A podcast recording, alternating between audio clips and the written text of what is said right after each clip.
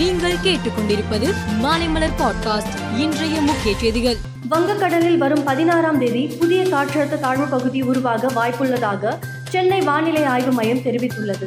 மேலும் அது புயலாக மாறுமா என்பது குறித்து அதன் நகர்வை பொறுத்துதான் தெரிவிக்க முடியும் என்றும் வானிலை ஆய்வு மையம் தெரிவித்துள்ளன மாண்டஸ் புயலினால் சென்னை மாநகரின் பல்வேறு பகுதிகளில் மரங்கள் வேரோடும் ஒரு சில இடங்களில் மரைக்கிளைகளும் சாய்ந்தன இதையடுத்து எடுக்கப்பட்ட துரித நடவடிக்கையால் அறுநூற்றி நாற்பத்தி நான்கரை டன் எடையுள்ள மரக்கழிவுகள் நூறு டிம்பர் லாரிகளின் மூலம் இருநூற்று தொண்ணூற்றி ஒரு நடைகளாக மாநகராட்சியின் கொடுங்கையூர் மற்றும் பெருங்குடியில் உள்ள குப்பை கொட்டும் வளாகங்களுக்கு கொண்டு செல்லப்பட்டன குஜராத்தில் நடந்து முடிந்த சட்டசபை தேர்தலில் நூற்றி ஐம்பத்தி ஆறு இடங்களை கைப்பற்றிய பாஜக ஏழாவது முறையாக ஆட்சியை பிடித்தது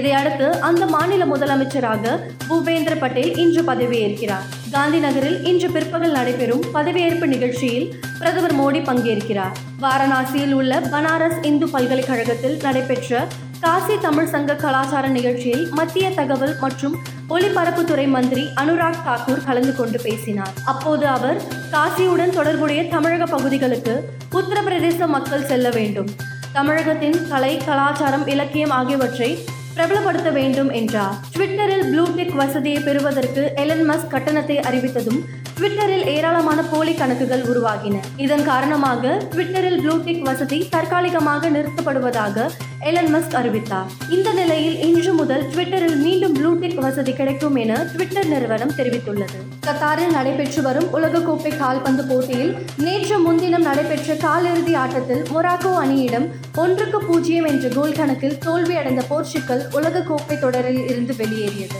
இந்நிலையில் போர்ச்சுக்கல் உலகக்கோப்பையை வெல்லும் என்ற தன்னுடைய கனவு முடிவுக்கு வந்துவிட்டதாக அந்த அணியின் நட்சத்திர வீரர் கிறிஸ்டியானோ ரொனால்டோ தெரிவித்துள்ளார் மேலும் செய்திகளுக்கு மாலை மலர் பாட்காஸ்டை பாருங்கள்